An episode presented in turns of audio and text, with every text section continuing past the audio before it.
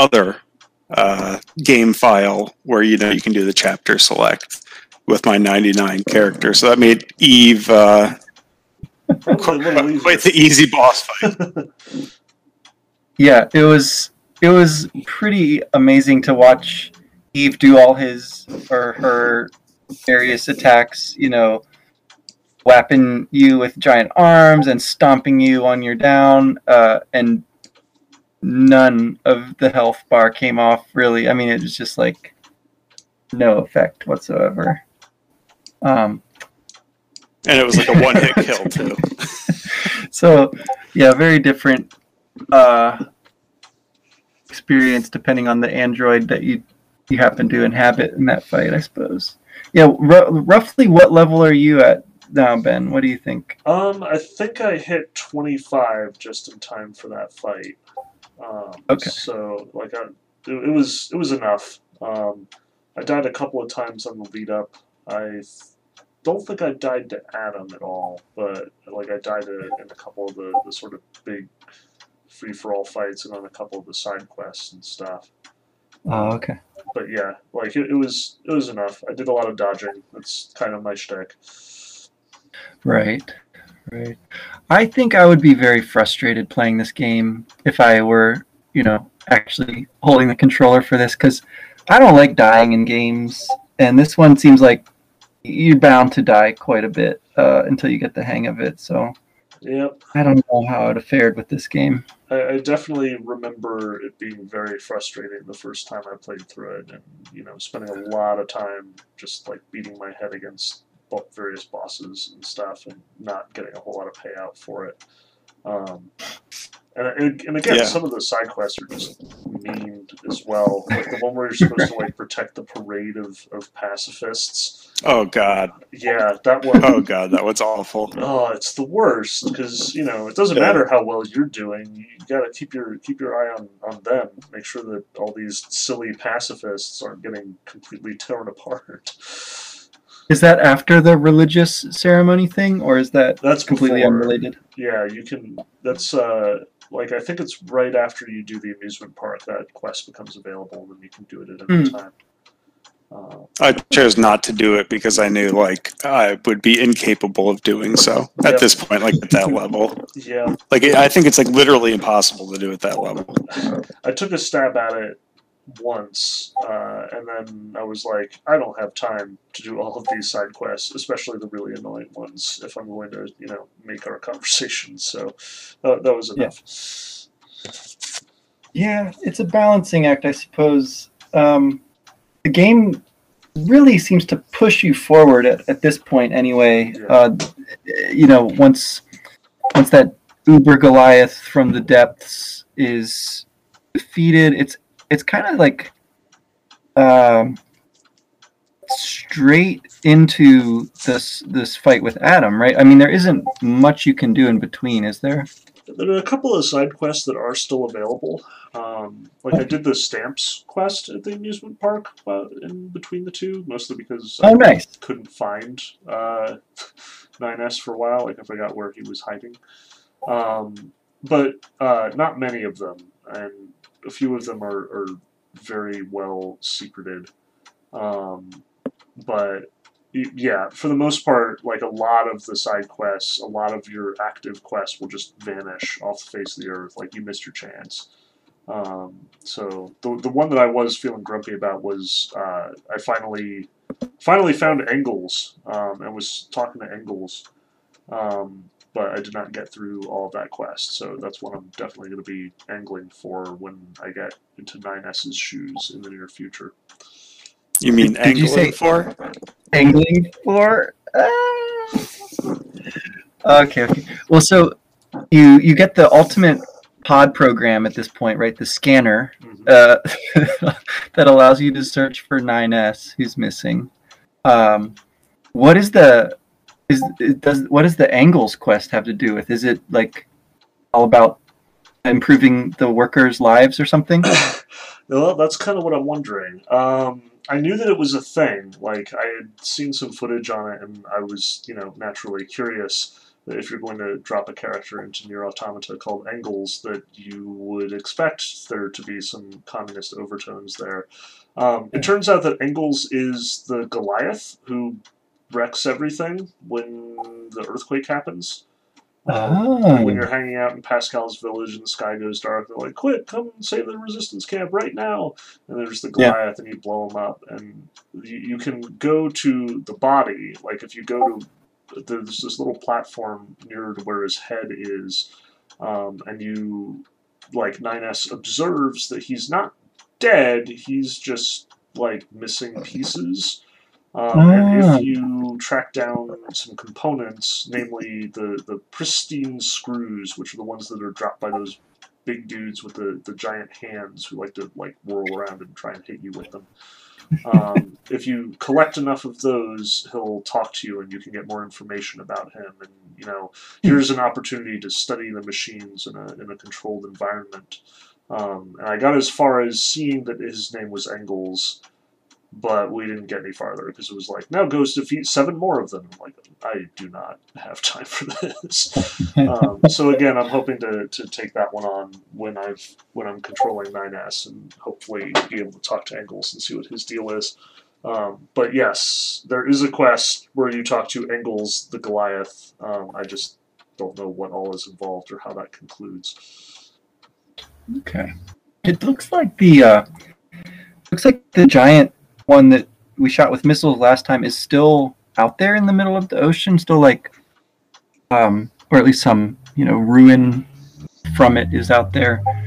Um, is anything else changed about the the environment at this point? Um, it seems like it gets progressively more destroyed as time goes on, but uh, like was was more of it washed away in this last battle or anything like that? I don't think so. Um, Okay. Like the one the one thing that you do notice is the music on the overworld changes when you're looking for 9S. Uh, like it gets a bit more dramatic in there. Um, it's the same city ruins theme, but but like there's you know a couple more uh, threads, a couple more instruments chucked in. Um, but other than that, I didn't really notice anything different, and I don't think there is anything. Like obviously the landscape gets radically changed when the Goliath shows up and like busts into the alien spaceship territory, but um, nothing comparable happens. Even though the Leviathan is presented as though it's this sort of like world-ending um, threat or danger. Um, but obviously, like after you fight Adam, then you've got the resistance camp under attack. So that's that does change things, but it's relatively unrelated. Okay. And I, th- I wonder about that because of the way that Adam's environment is the city only as it was before it was destroyed.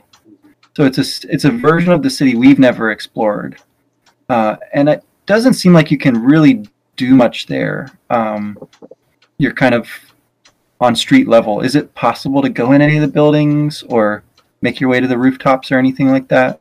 I don't think so. Um, I think you are pretty pretty constricted there. Like it is meant to be pretty linear. Um, and I mean, the whole network of, of caves that you're wandering through, even to get there, is, is very linear. Like there's not a whole lot of decision.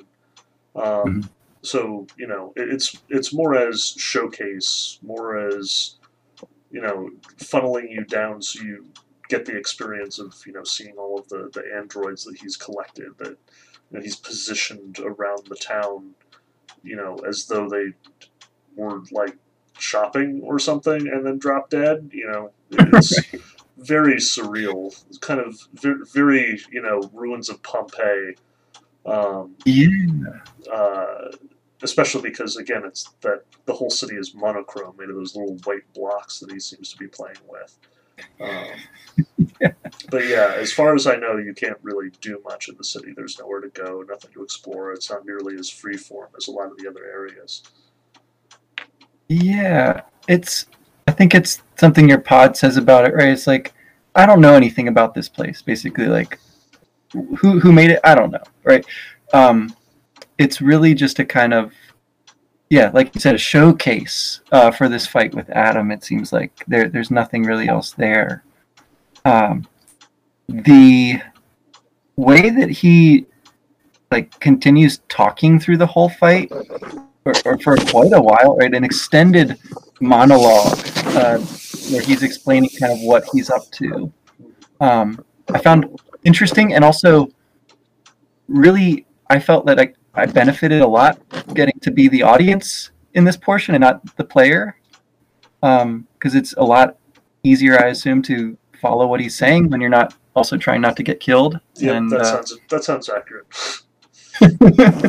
so I I found that really interesting, and I- I wonder if there's like a tension there between like understanding what he's saying, even like hearing what he's saying, and actually like playing the game itself. Like that tension is always present in video games. I think like the playing versus the thinking about, but this fight really sort of makes that foregrounded for you. Um, you, you almost can't do both. Uh, I guess unless you're like just dodge, just focused on dodging maybe, and, and not trying to deal any damage. But even then, Yeah, at this point, I feel like the combat is. I mean, not to you know, like blow my own horn or anything, but I feel like the combat has become kind of routine at this point. Um, like you do just get into these patterns of, of just dodging and attacking and dodging and attacking and you know looking for the opening and going for it. So you know, I feel like I was able to follow a lot of what he was saying, like very much the the idea that you know that in order to fully understand and embrace Adam's nascent humanity, he needs to be in a position where he is mortal, um, where he is going to, you know, fight and kill and threaten and threaten, but also be threatened to be capable of dying. Um, like I think that comes out pretty well, especially because you know, like at this moment in the game, you in the position of, of 2B especially, you're worked up, you're angry, you, you want to find 9S. This guy has stolen him from you for all intents and purposes, and you know, you too feel that desire, that need for, for conflict, for resolution. Um, and you are sort of painfully aware of the fact that you know you could screw this up. And sure, it's just a video game. You reload, you go at it again um, in a sense, you were actually less mortal than Adam in this fight, strange though that may seem. Um, and you know, you do not run the risk of disconnecting from the network. Like that's that's not an option for you. You you will always come back. Um, but at the same time, that that will to fight, that will to to engage in the conflict that Adam, you know, is praising so highly in this that that's very salient. Um, and you know, I, I suspect sitting at, there at a distance, you know, with your sif- snifter of brandy, actually might detract a little bit um, when you're not like physically engaged in, in the fight as well. Like as much as you can appreciate the philosophy and the, sort of appreciate the the meaning of what he's saying. I suspect that like in the moment holding the controller you're actually living it, like you're engaged in it on, on a very fundamental level. Um, Yeah. So, you know, you, you feel it even more than you hear and understand it. Yeah. Well, yeah, I felt that a bit. I mean, at the point in the fight where he decides to show 9S, Yeah. which is, I guess, sort of the third state, like the final stage of this this fight. Um, I was a little put off, I gotta say, because maybe I didn't feel the like level of hatred that's necessary for that to ring true. Um, because I wasn't, you know, getting beat up by him the rest of the fight. I was just Right, yeah. uh, like sniftering off in this uh, uh, off to the side. But the uh, the vibe that I got there was um, was a lot. It just struck me as a lot less original than the rest of what he had been saying. Mhm. Uh, and maybe that's just you know a reflection of where I'm coming at this from. But uh, when he's talking about like understanding humanity and uh, needing to be immortal uh, at least for um, the possibility of death, to understand that. Like that was all pretty cool and interesting, I thought. Uh, but then it sort of takes this turn where he does like a full-on um, Emperor Palpatine. You know, like he wants to feel the hatred uh, that that 2B has for him. Um, I didn't really get that. I don't. I don't quite follow him there. Um, I mean, it seems like he almost wants to die, not just like face death, but actually die. Is that the I think that's a fairly short of it? reasonable interpretation, honestly. Like, as much as you know, it's a little out of sync with with what he tells us. You know, he he seems to be confident in his ability to overcome 2B, but then you know doesn't, despite the fact Mhm. that like just from the way that his attacks work and, and from the fact that we know that he's created this world, it, it seems that here he wields nearly omnipotent power. Um, Yeah. and he's so controlled about it. Like it makes such an interesting contrast with the the fight with Eve later, where Eve Yeah. is entirely enraged, where Eve is you know wielding the machine's bodies as a weapon. Like, it's he's just gonna pound you into dust. Um, you get this sense that Adam is either really overconfident, and that's the mistake that he makes. Like he, he doesn't anticipate that you could possibly pose a threat to him, even though he is, you know, deliberately disconnecting himself from the network, that he is, you know, deliberately making himself mortal. But the other possibility is, as you say, that he is out to die. Um, and you know, especially because when you stab him and he he enjoys it, he feels like it's exquisite, like it's this experience that he's never been able to have before, and yet it quickly turns sour. Like then he's immediately saying it's so dark, so cold. Um, like oh, I, this was the last frontier, the one thing that I haven't experienced. I must have it. And then it's like, oh, no, this isn't fun at all. You know, like I, I had all of this this pleasure controlling and fighting and, and being in conflict, but now now none of that. Now that's that's gone. Um, so you know, it's it's a very plausible reading, I suspect, and I, I think you are right to sort of point out that there, there's a turn there, like when he reveals 9S that, that doesn't ring as true or as profound as what he's saying about immortality and mortality leading up to that. Um, it doesn't seem to ring 100% true. Um, but it also seems kind of inevitable. Like, if he is going to use 9S to get you to fight him, well, yeah, eventually you're going to have to find 9S. Um, Eventually, he's going to have to reveal that, yeah, he, he has him. He is in danger. It, it must up the stakes in some way.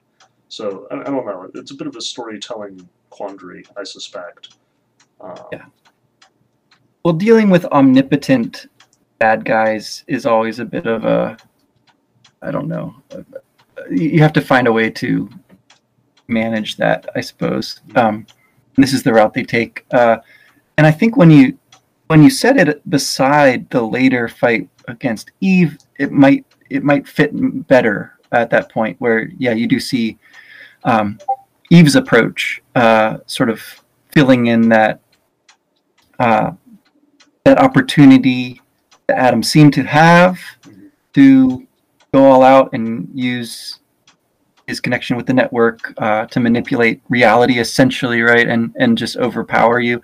Um, of course, it doesn't work any better in Eve's case. Uh, presumably, you you win that fight too, but um, but he, yeah, he has the much greater emotional sort of um, uh, vehemence uh, that you that you might be looking for at that point. Um, And I think So the almost- parallelism between Yeah. You know Eve fighting you over the death of Adam and you fighting Adam over the the abduction of 9S, I think that parallelism works really well. Like exactly. as much as you know, as much as the the abduction of 9S doesn't work all that well in the moment, when you realize that you are fighting Eve or that Eve is fighting you for the same reasons that you were fighting Adam, it really drives home the sort of accidental nature of all of this conflict. Um, Mhm. You know, we, we've been sort of stressing throughout our, our discussions that, you know, a, a lot of this fighting is arbitrary or seemingly pointless. Um, you know, we, we find the aliens dead underground, and it's like, well, why are why are we even fighting the machines at this point? Why are they even enemies? This this war has been going on for centuries, and at least one of the sides is is not even playing anymore. Um, and now, you know, you, you get into the sort of final dimensions of that. Well, why do we keep fighting? Because at this point it's personal. Because everyone has lost someone. Because, you know, there's always one more act of vengeance that needs to be conducted. Like I think of every year when I teach the Iliad to my to my mythology students, I, I basically end up telling them the same thing. You know, this whole thing started with Helen. Like, yes, Paris abducted Helen, Menelaus was slighted, and now you know here we are fighting. But we've gone past Helen a long time ago. Like even if even if Hector does give Helen back, the Greeks aren't leaving because this guy's brother is dead, because that guy's father is dead, because you know Hector killed Patroclus. Like Achilles doesn't care about Helen when he's chasing Hector down. It's all about personal vengeance at that point. And the thing about that personal vengeance is that it doesn't ever stop. You know, Hector kills Patroclus, Achilles kills Hector, Paris kills Achilles. The cycle continues. You know, every every completed vengeance just sets up the next one. That's the cycle that you belong to, and you get caught in it here. Um, Adam wrongs 9S, you wrong Adam, Eve wrongs you. That's just how it goes. And I like that you pointed out earlier too, like you said, if you do get defeated, you know, you could presumably end the cycle by not playing anymore, right? You could be like the aliens and just uh, not be in that world anymore. But but there's something about you as the player, right, that you you need to keep going. Um, and maybe it's the frustration, or or maybe it's just you know wanting to see what happens next, or, or whatever it is. You is. get angry that- enough to want to avenge yourself, you know? avenge yourself. Yeah, yeah. and all the other androids who have fallen and put in their mad libs of death Mhm. uh, before you. Yeah, yeah. Um, but to go back to the uh, the omnipotence thing for a minute, like the way that that shows up here uh, is is through creating this this city, um, but it's not complete, right? It's not. It's empty essentially. Uh, it's not got any color to it. It's not got any people, right? There's Yeah. sort of noticeably absent. Um, presumably, he, he could have made stuff like that um, out of the little blocks, uh, but he he wants it to. It seems like he wants it just as kind of an arena in which to stage this well, monologue and fight with uh, with you, uh, with the player. Um, so I found that really interesting. Like, why why set up a battle uh, like that um, in a in a non-destroyed city, but a kind of incomplete city?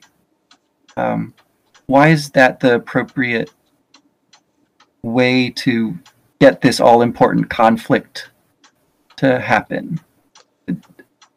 I don't. Yeah. I don't really get it. I, I suspect that that part of it is, you know, part of it is defined by its contrast. Like we've also sort of been following the, the progress of the machines as as they've been growing more and more sophisticated. Like we, we talked about the, the tribalism in the desert leading all the way up to you know the, the sort of loyalty and, and feudalism in the forest.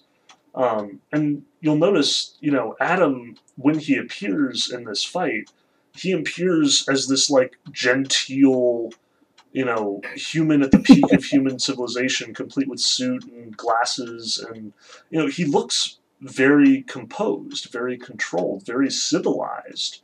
Um, you know, th- this would be the logical endpoint for the machines to aspire to. Um, and there is something very, very strange. You know, like you say, it, it's a city, but it's empty, and he populates it with all these dead androids.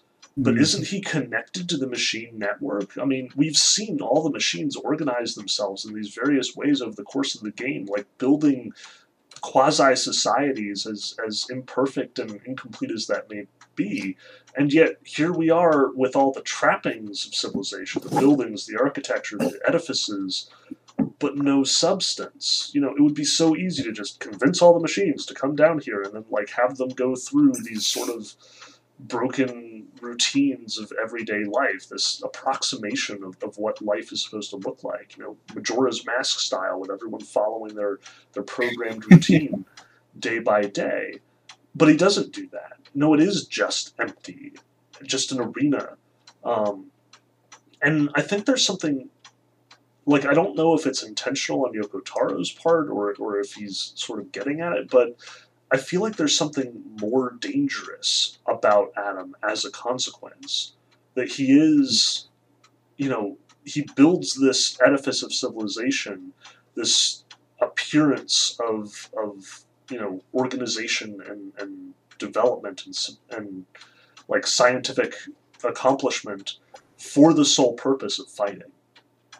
Yeah, yeah. You know, he he tells us that the entire purpose of human of humanity is conflict, while standing in the closest thing we've seen to like modern human cities. Um, yeah, yeah. so you know he, he's like we're, we're kind of getting that picture that that jump to the end the logical endpoint of, of what the machines will accomplish. Basically saying that you know here is art here is literature here is culture here is you know science and technology and all of these things that we humans pride ourselves on. And adam has you know gone through the whole list dismissed every last one of them and said nope what it all comes down to is violence. Um, Yeah. which is grim. Like really really grim um, And do you notice he's he's all put together with the exception of his fingertips. yes He's got the red claws. I just think of that Hobbes quote, right? You know, nature red in tooth and claw.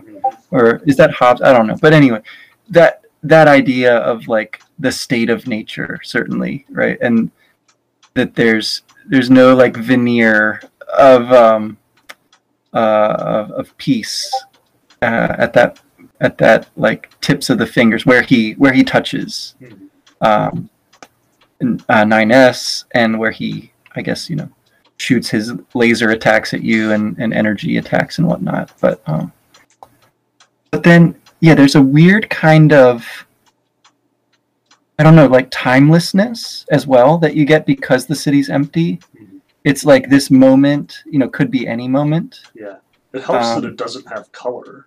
Um, Yeah. and then you know there's there's a featurelessness about it. Like none of the buildings show age. There's no there's no quality of decay. You, you have neither the the sort of black and white um, like old Hollywood movie style or the sepia filter, but at the same time, because it is purely monochrome, like it, it's hard to judge. It's styleless. Um, Mhm. it, it doesn't have any of the, the earmarks that you would expect, any of the, the qualities that you would associate with like the Rococo or with the Baroque or the Gothic or Renaissance architecture. Like it's all just featureless. It's all so empty. It's as easy to associate it with the 20th century as the 18th or the 17th or the 21st. Um, this could be anywhere at any time. But it's um it's certainly before the aliens have arrived right? It's before the war has really started. Um it's a it's also a kind of i don't know i i, I feel from things i've heard overheard that this will become more important later but it's also kind of like the um the hacking simulations right? It's like similar in that it looks like an unfinished or you know kind of prototypical video game Yeah. um, and uh, yeah, it makes me think of anything from uh, you know Eco to Katamari. Um, these games that are not like polished in a realistic way and yet have a really um, cool, you know, unique video gamey quality to them. Uh, nevertheless, so I, I, feel like it's kind of harkening to, to that, you know, sense of its own medium as well. Uh, it's, it's very interesting, and the music there is really good. Yeah. Uh, I know you love running through the ruined city, but um, but for the brief time that we're in the you know the copied city, the imagined city, it's it is pretty thrilling also. Yeah, um, rapid fire piano music with the the, technic, yeah. the techno overtones. Yeah, it's it's really good.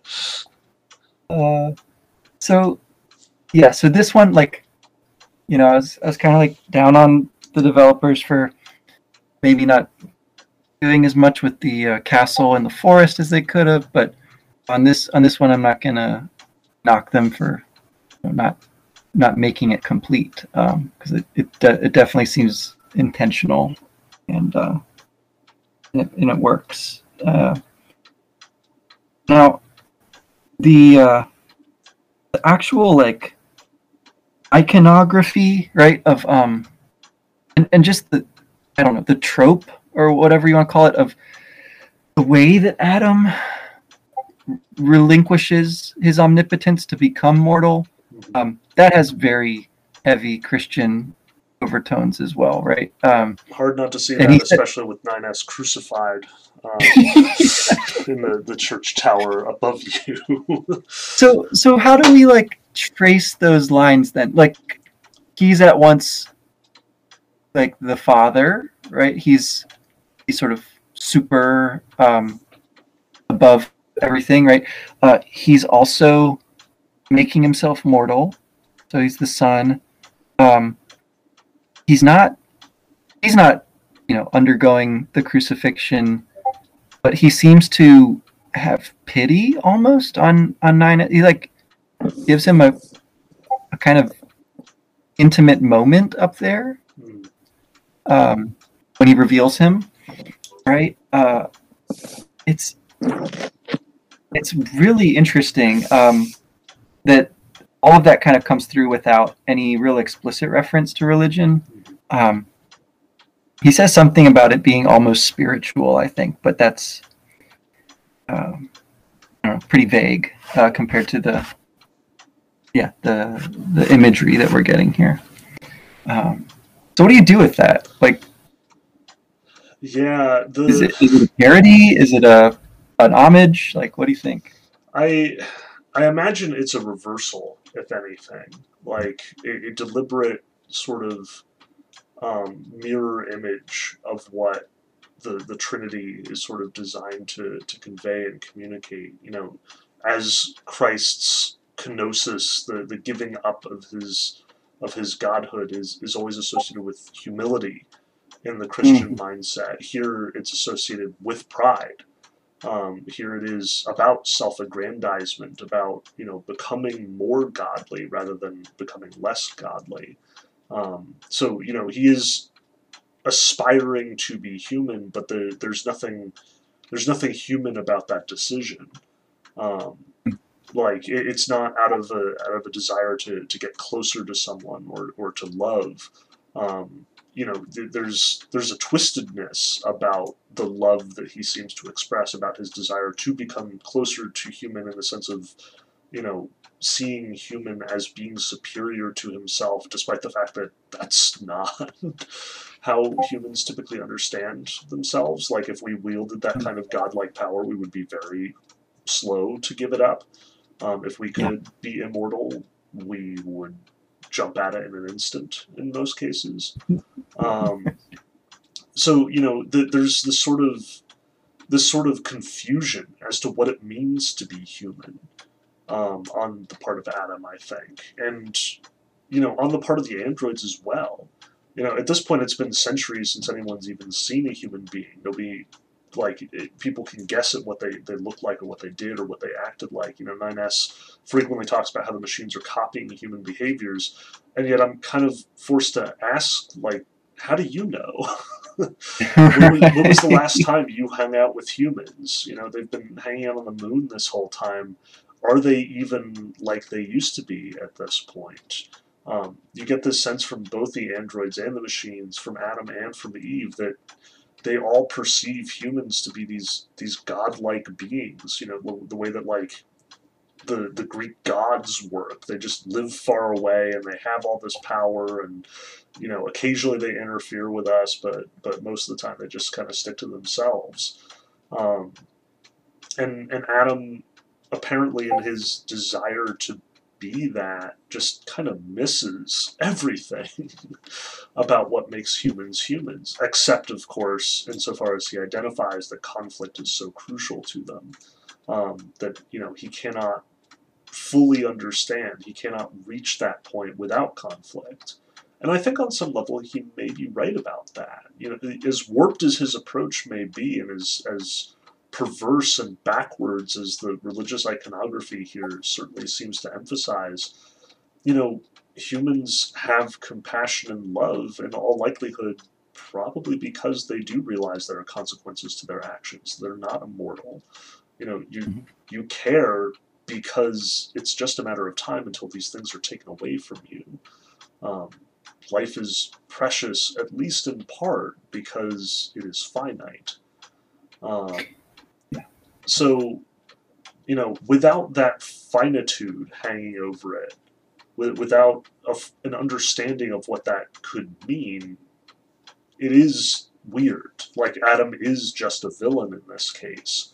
But it's almost like if he did understand mortality, if you could somehow kill him and he came back, which of course is what you would expect from Christ or some Christ figure in this mm-hmm. case, then maybe he would understand compassion. He would understand love. He would understand loss. You know, Eve, for all of his rage, understands it in a way that Adam doesn't, just because Eve sees it happen. Um, yeah like it, it's easier to sympathize with Eve, despite the fact that he's trying to kill you. Um, he, he, turns into a mecha dragon and flies around and tries to shoot you with lasers. But yep, yep. yeah, he's still way more sympathetic than this like upper scientist uh, hanging out in his cold little city. Yeah. Yeah. Um, and I mean, obviously, like we can't even scratch the surface of, of, the religious discussion of Adam without it turning into a discussion of the cult that we run into immediately afterwards. Ah, yes. You know, in, in the in the absence of Adam's rule, his connection to the network and his sort of control over the, the machines, we very quickly find out that the machines have organized themselves into a religion. Um, and you know, so cool. with all with the vestments. Like, where did they get those? like, how did they come up with with purple robes so fast? Um, but uh, but yeah, like they've all set up shop down in the, the basement of the abandoned factory, and they're all holding torches. They're all performing ceremonies. They're all you know worshiping God in this abstract sense. And then of course we get to the inner sanctum, and the bishop. The bishop is dead, and the, the head rolls off, and mm-hmm. it immediately turns into a suicide cult. Um, well, that's how you become God, Ben. Oh, of course. Don't you know that? And, and of course, it's enforced. You know, we will all become God. Machine, android, everybody. We all yes. we have to do is die, and we will become God. Um, this, I feel like this is a really tricky. Like I'm, I find this more parodic by far. Um, yeah but I'm not sure that that's the right read here. Like, I don't know if I'm supposed to be laughing at this quite, quite as lightly. Like, partly because, um, uh, so 9S is out of the picture now. He's back at the bunker to be rebooted or recover or whatever. Um, so you've got Pascal with you, right? The pacifist. Um, in a way, is like the I don't know, maybe the best embodiment of like what a, a Christ-like you know robot would actually be like right um, have having transcended that cycle of vengeance and just kind of um, not too concerned about what humanity is exactly but just with you know not hurting other people um, anyway pascal is pretty interested in this uh, religious sect right uh, they've invited him up there to I don't know, make a treaty or let them know like how to self-organize since the pacifists have experience with that, right? Now the network's down. Um, but but you know, kind of naively, uh, they're um, they're you're not really like prepared. Uh, Pascal, that is, isn't really prepared for them to turn. Um, it seems like 2B is kind of just going along with things, but I get the sense that she's, you know, expecting things to to go wrong, um, because they always do, right? Uh, so I I find that kind of it's kind of a um, a touching moment there uh, when uh, Pascal's like so excited, you know, to to get to meet these people, and um, and then you like very quickly get these like menacing overtones of the torches and the uh, just the organization, the discipline they they demonstrate. Um, yeah, yeah. So very like Indiana Jones ish, I guess, but. Um, yeah, but there is the other side of it as you're as you're coming out. Um, mm-hmm. Like after you get out of the elevator and you go up to the top floor where you were walking through the the original like members of the the order, the religion, um, the ones who were welcoming you, the ones who were excited to see you, and you know, as much as everyone in the basement has decided that death is the only way to become a god, they're, they're like mass committing mass suicide. There are a lot of machines on the top floor still who are resisting this. Um, yeah. And, you know, a lot of them will deliver some fairly heartbreaking lines if you talk to them. Like, uh, they'll talk about how they're, you know, this was not what it was meant to be. You know, here we were on the brink of peace, and this is what it devolved into. Um, you know, a couple of them are literally like standing in the corner praying or weeping over the bodies of their comrades. Um, at one point, you you have to like you, a bunch of the, the angry machines jump in trying to kill the, the non-participants, presumably to make them gods, and you defend them, and they will give you stuff if you if you save them. Like they'll give you money, uh-huh. they'll give you uh, healing items. Um, like the, it's obviously a schism that's that we're seeing here.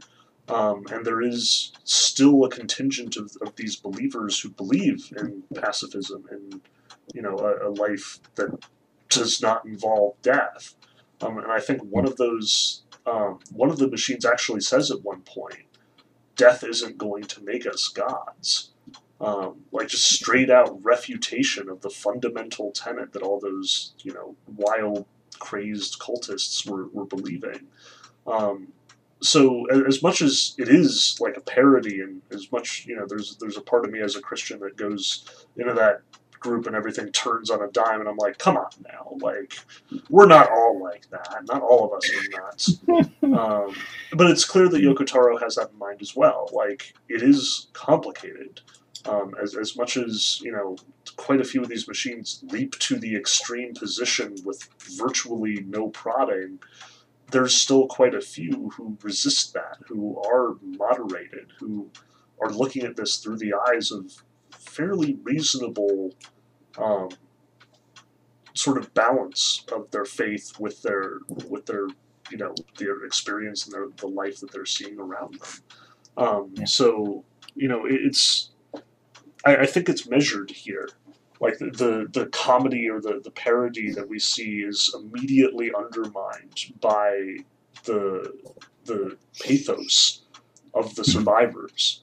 Um, like even the, the act of, of carving your way through just another endless slew of machines all trying to kill you, just like every other endless slew of machines trying to kill you that you've had, is very much checked by how many are trying to remain peaceful, how many are still friendly to you, how many are trying to sort out their faith under these new developments, um, how many are trying to like I think one of them even says something along the lines of "Why would God let this happen?"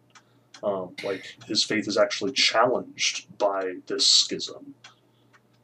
Well, and the the the addition of the game anyway that we've been playing is called "Become as Gods" edition.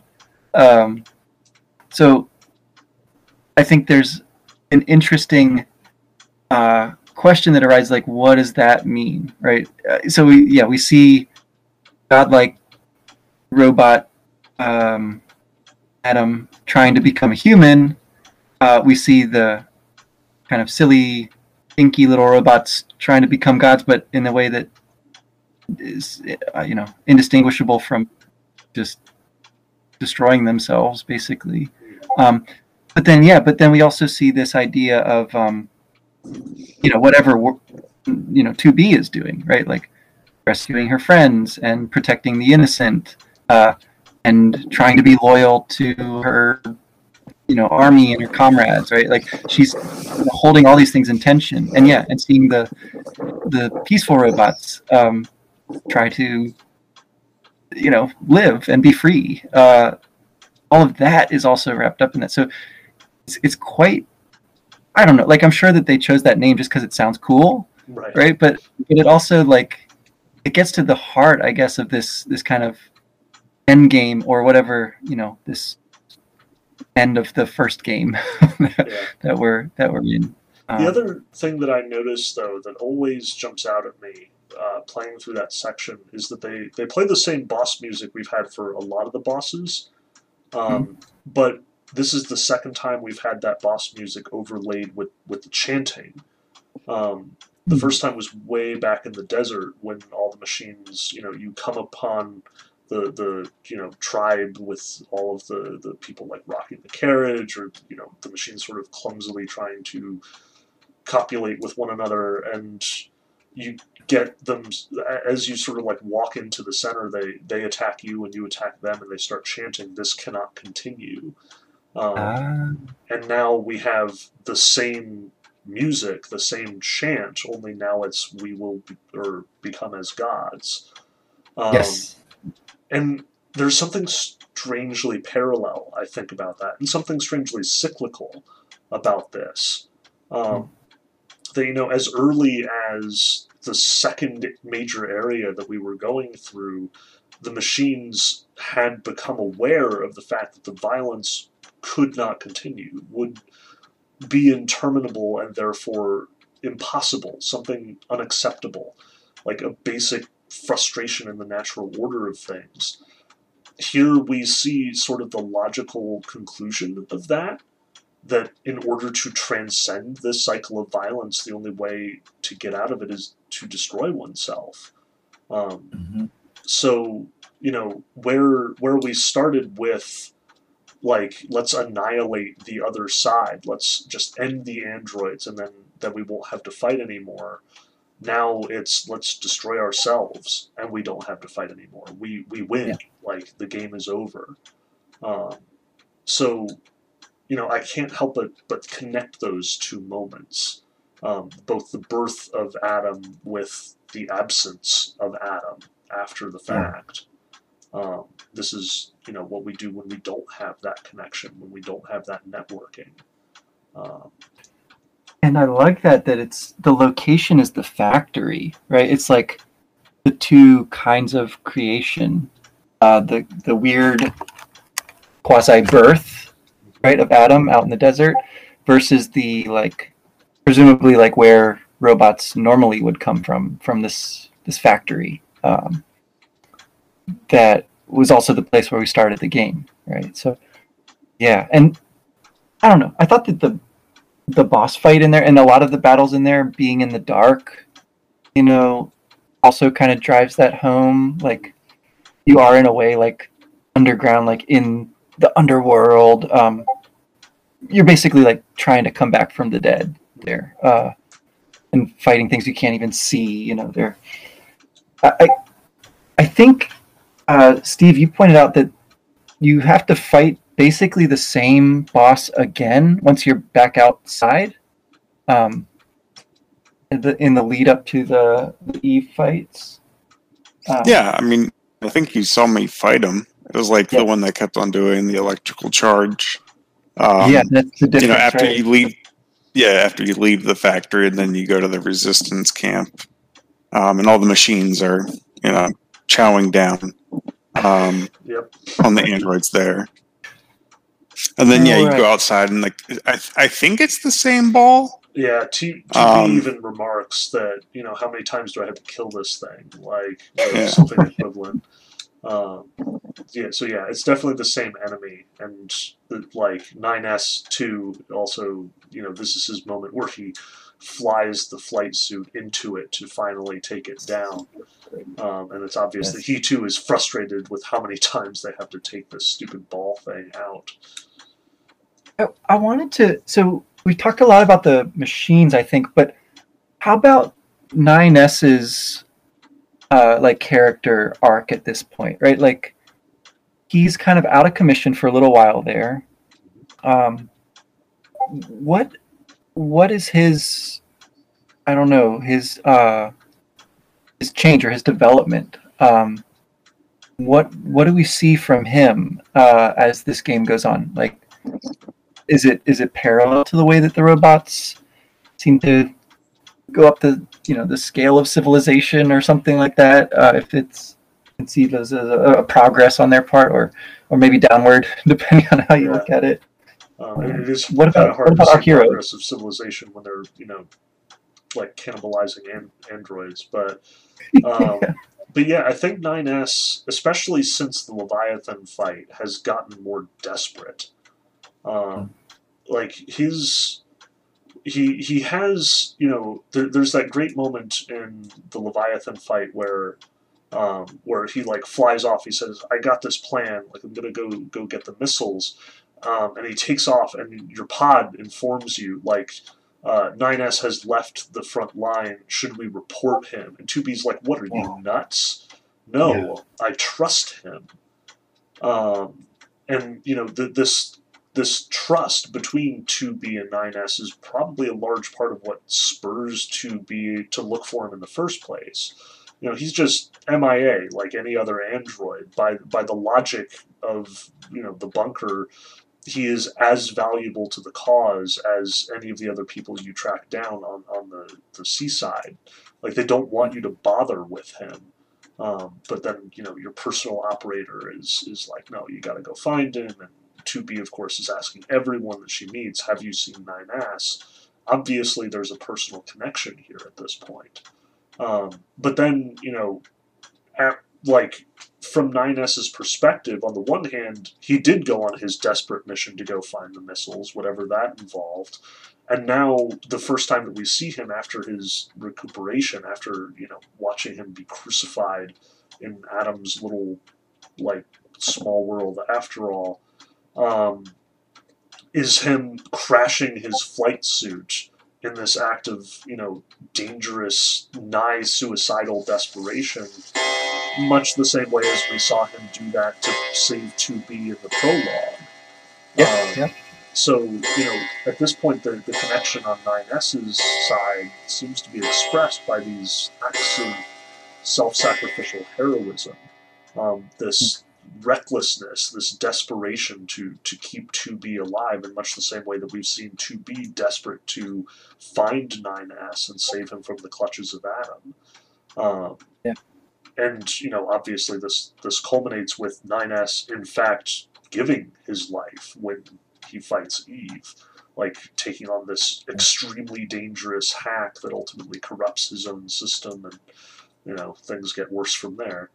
Uh, Well, so his his kind of like late game persona does seem pretty different from where he was at the start of the game, right? He's um, he's much more free. I feel like from his you know mission programming and whatnot.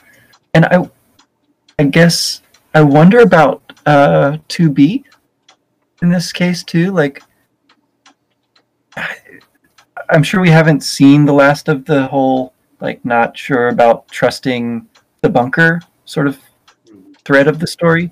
Um, but it is interesting that the emphasis here seems to be on the fact that she does trust 9S, and he seems to have like a plan, right? He seems to have pretty clear what he wants to do, um, whether it goes along with the bunker's, you know, mandates or not. Um, so that's yeah. So do we see 2B make a clear change, or does she stay pretty constant? Like she seems to always be you know, caring about 9S, like, and trying not to show it. Like that's she seems pretty steady throughout the game, I guess. Mhm.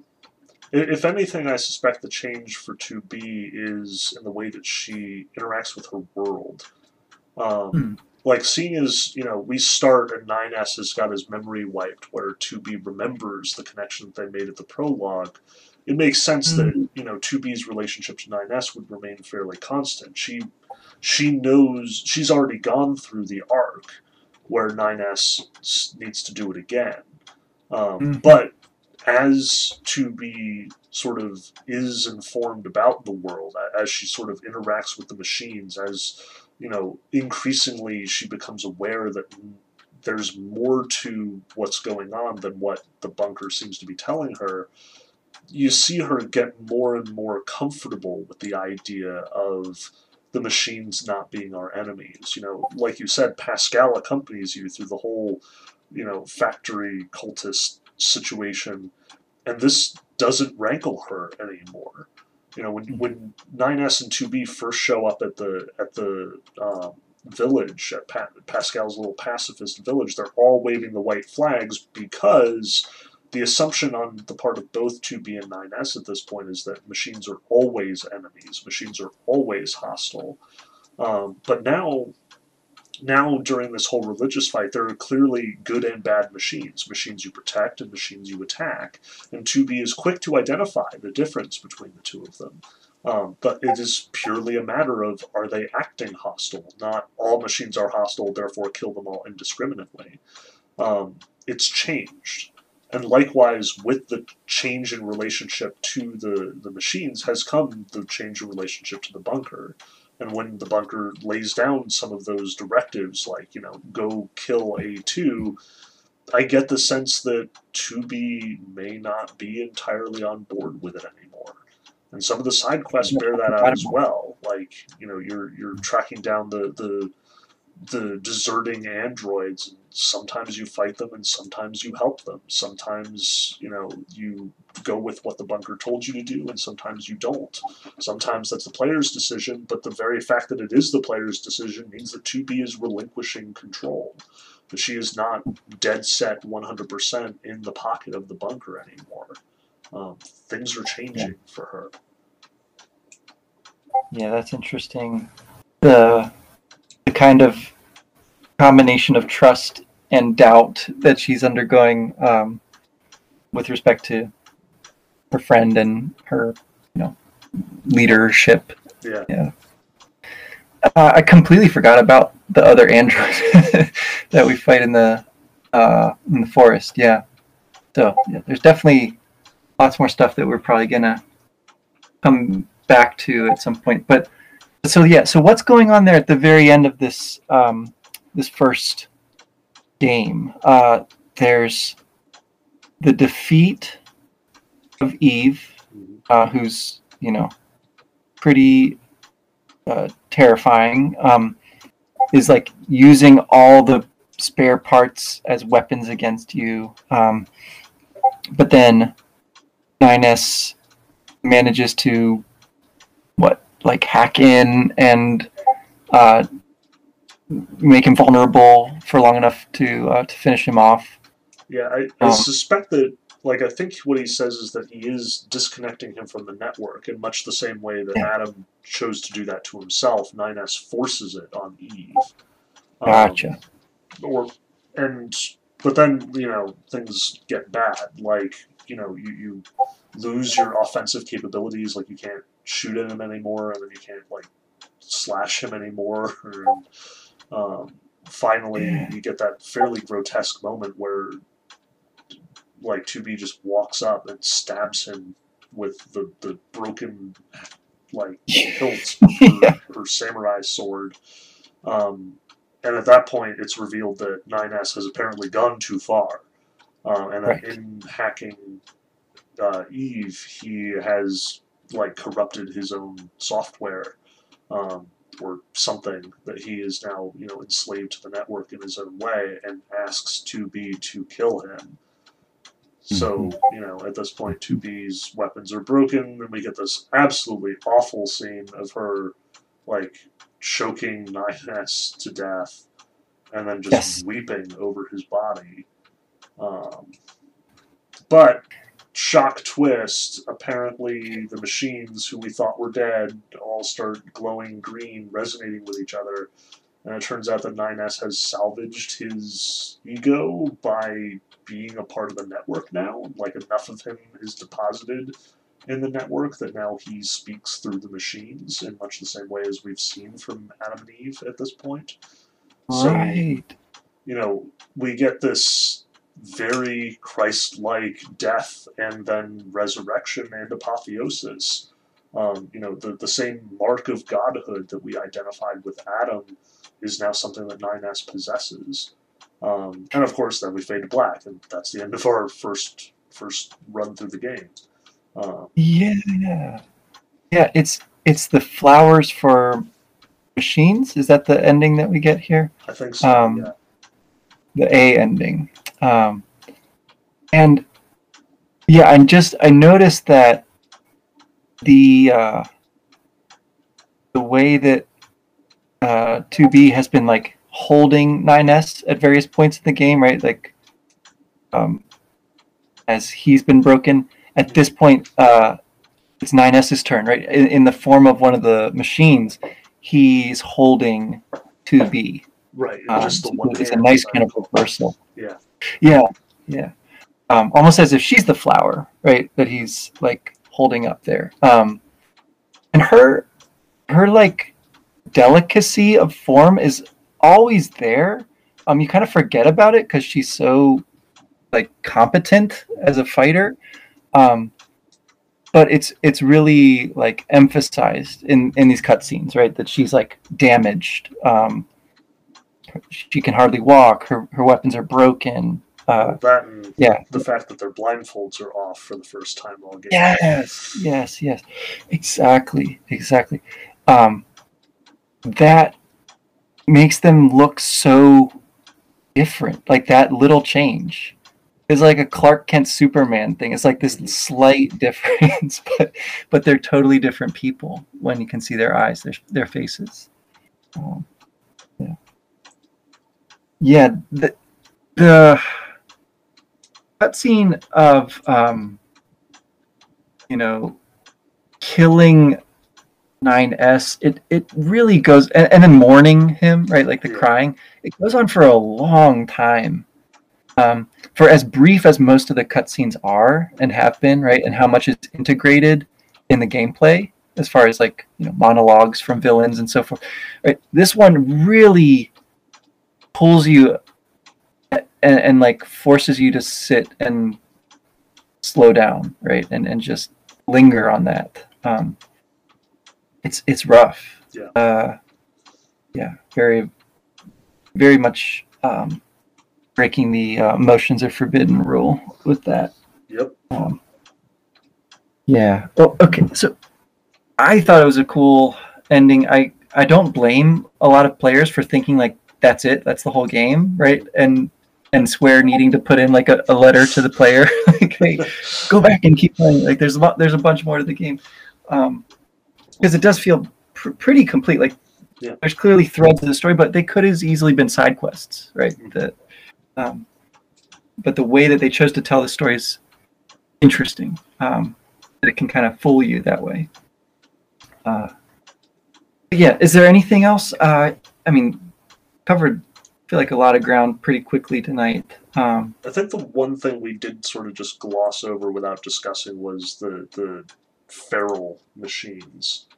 Um, mm, Like, the cannibalism. yeah, There. once once Adam dies and and Eve gets you know positively enraged, and we see these machines like literally clawing at the bodies of the androids and they're like the the face panels are ripped up to to make it look like they're they're like they've got their eyes in the middle of teeth or something these jagged metal shards or something. Um, like that's that's uncomfortable and those guys are scary. They're strong and they just keep coming at you. Um, Yeah. and you know it i think it's it's very evocative. Like uh, on the one hand, we've been seeing the machines getting progressively more civilized throughout the game. Like even even with the religious cult, there there's something sort of advancing there. Like we went from the, the feudalism in the forest to the, this you know complex theological system that, that now the machines are disagreeing about in strange and interesting ways. And then there's this mm. immediate regression um, mm-hmm. to something very primal and basic and, and uncomfortable, like in its primacy.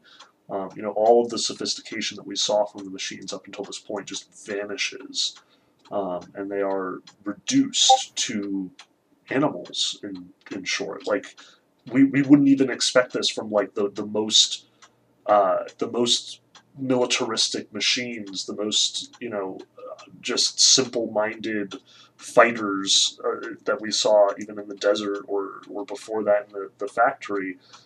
They never get this this violent, this direct. Yeah. Um, so it is very, very striking, very uncomfortable, um, and, and, very. You know, there, there is something special about you know someone who's capable of reason but reverts to sheer anger. Yeah, yeah. And in the that's, process, that's and in the process, they destroy the resistance camp. Like you know, you, have got oh, to, yeah. you've got to save the androids. You've got to jump in. You, you know, you get that moment when you're approaching it, the whole thing is on fire. Like it, it is very final um, you know, just as we saw the, the Goliath shows up and, and, changes the world radically, this this is another change. You know, that things cannot be the same after this. And even though the end game is just around the corner, you have to imagine, you know, were this to continue, this would this would be a huge change. Um, you you can't go back from the number of resistance members who are, are dead or fleeing or you know the destruction that they've wrought um, much less the, the fear that they would come again. pardon me. Yeah. No, absolutely. Yeah, the I think the the peacefulness that we've always associated with the ruined city, um, and particularly the resistance camp, just kind of hanging out there in the middle of it, uh, is is very much reversed here by the end of the game. Um, kind of in the way that Adam, you know, showed us in his city, right? Like underlying all this apparent tranquility is nature red in tooth and claw, right? Um, and and then it's nice. I think it's a good ending. The way that that's that whole kind of antipathy towards the machines is really uh, reversed by the fact that 9S basically becomes the machines, right? the the person that 2B's trusted and fought for the most, right? Uh, and who never really trusted the machines, but sort of started to maybe a little bit as the game goes on, right? 9S does at last sort of become part of them. Uh, yeah, it's it's pretty cool. Um, so my understanding is that we play as him in the second game. Yep. Is that the idea? we, we will switch shoes, and 9S will be our, our primary character um, as we play through. And we're basically going to play through everything that we played through with 2B. There will be changes, especially because, you know, there have frequently been times when 9S and 2B have been separated or had different jobs to do. Um, but generally, it's going to be the, the same plot beats for, for quite a while. Um, we'll, we'll go through the factory again, we'll go through the desert again, we'll go through the amusement park again, all that. Um, so with that in mind, uh, I suspect that we can not go quite as slowly as we did with 2B, um, seeing as we've hit a lot of the same ground. But there are differences. So I, I was thinking initially that we would like take 9S's uh, like the, the B ending in two or three sections. Um, okay. So if we go all the way to um, finding the aliens with 9S, I suspect that would probably be good material. And if we could take two weeks to do it, I suspect that would be better for me at least. So I no, by all means, yeah. Um, yeah. And then well, we, also because sorry, I, I just I, I got to throw in that we're also um, supposed to be reading the Brothers K uh, uh, concurrently here Oh, okay. as our, our reading portion. I it was, didn't realize that was partly a joke, but partly true. Like I think, I think it would be great if we can uh, dig in with um some Dostoevsky here. Uh, Hey, you, you to- won't you won't hear any argument from me. Um, it is a spring break read uh, Yeah. for yeah yeah so the brothers karamazov um, and you recommend i'm sure the uh, what's their names Pevear Volokhonsky. Volokhonsky. Always, Yeah. yeah. If you can track down the Pevear Volokhonsky translation, I'd recommend that. But you can also find it at Project Gutenberg for free. Oh, it's the uh-huh. it's the Garnett translation, and it's perfectly good. But yeah, still, I have my. Yeah, you can't you can't go wrong i feel like with dostoevsky Yeah, it's like, it's like a myth you know any any telling of the myth is going to have the myth in it right so yeah. And I will be able to contribute in a, a new and interesting way. I, I'm reading uh, Joseph Frank's four volume biography of Dostoevsky Yes. currently with my Yes. spring break read. So while while I'm reading The Adolescent this year instead of Brothers K, um, I do know it well enough that I should probably be able to weigh in.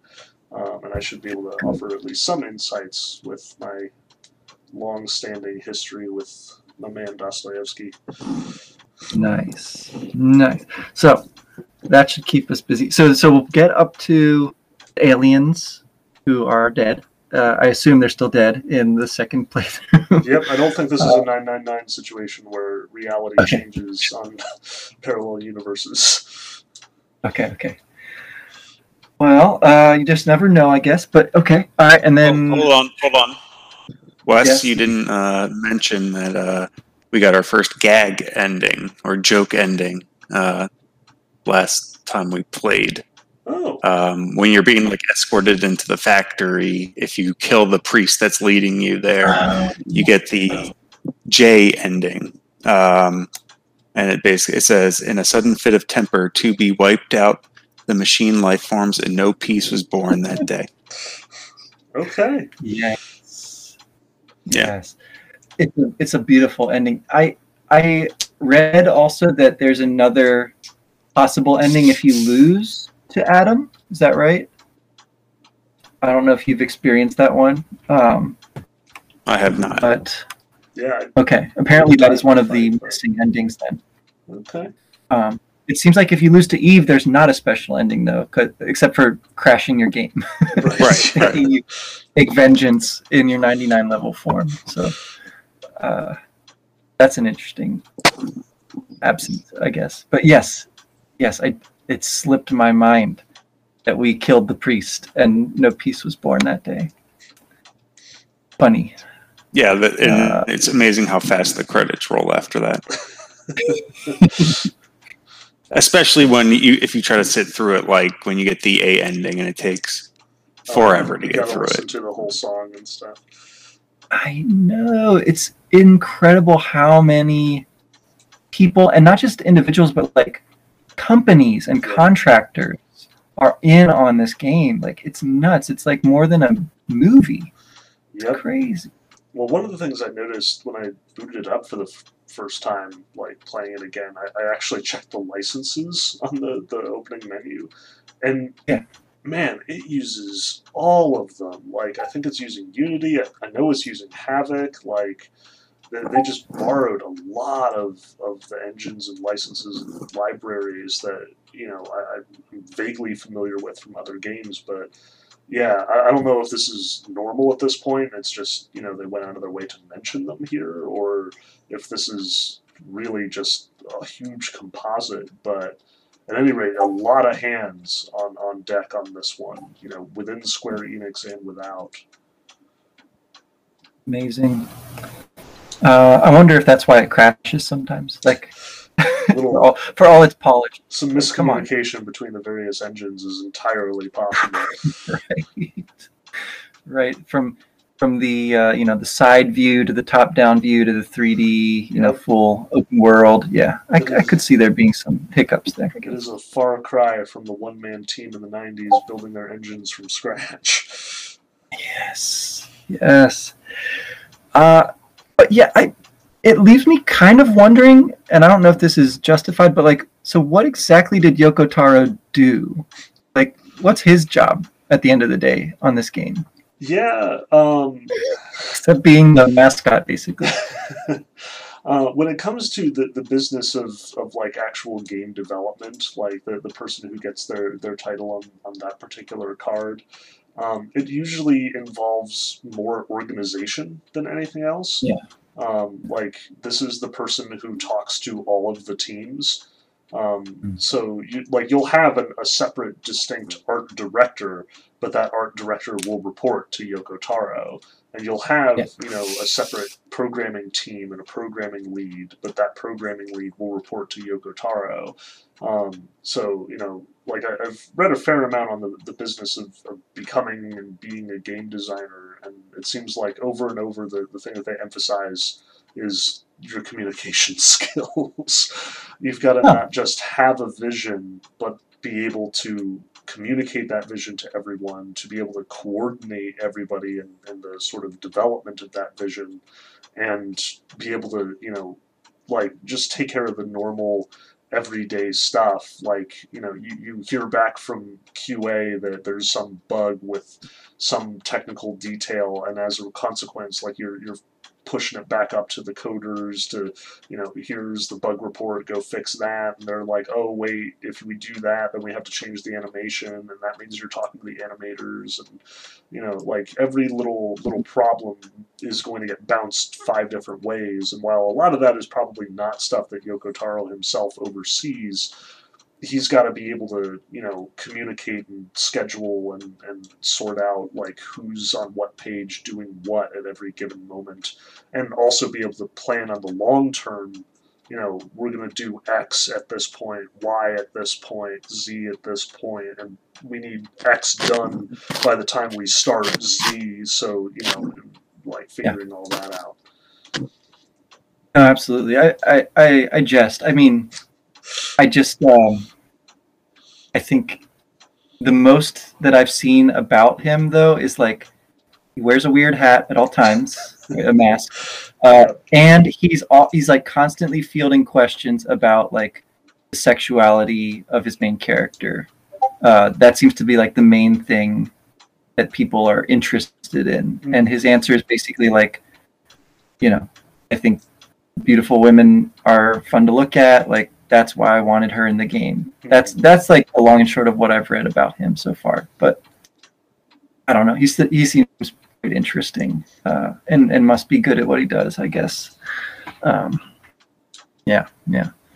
So there's there's I think we'll have to come back to some of this stuff about you know the cre- the creative mind behind the game. Um, I feel like the game is kind of making us think about that as as we go along, right? Like, Yep. anyway, it will become Um, more obvious as we go.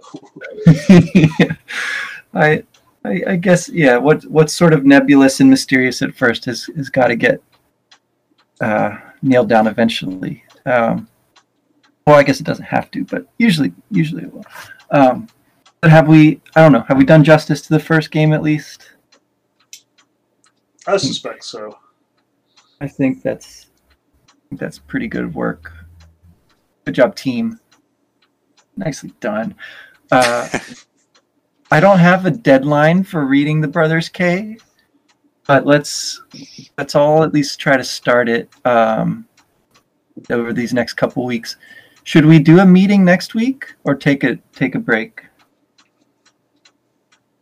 Um, I've actually like, if all goes well, I should actually have a fairly low workload next week. Like after pushing myself like crazy the past few weeks, and you know missing last week, unfortunately, I should be in the clear for the next two before my other class starts.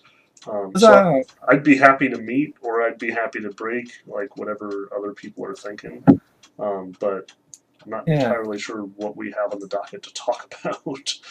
Um, No, yeah, we, we, we did a, a, a ton of stuff tonight. So I don't know. It's kind of open. What do you think, Steve?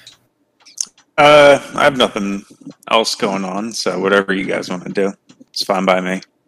Corey says she can make it. Nice. so we can all talk, Nice. but we have nothing to talk about.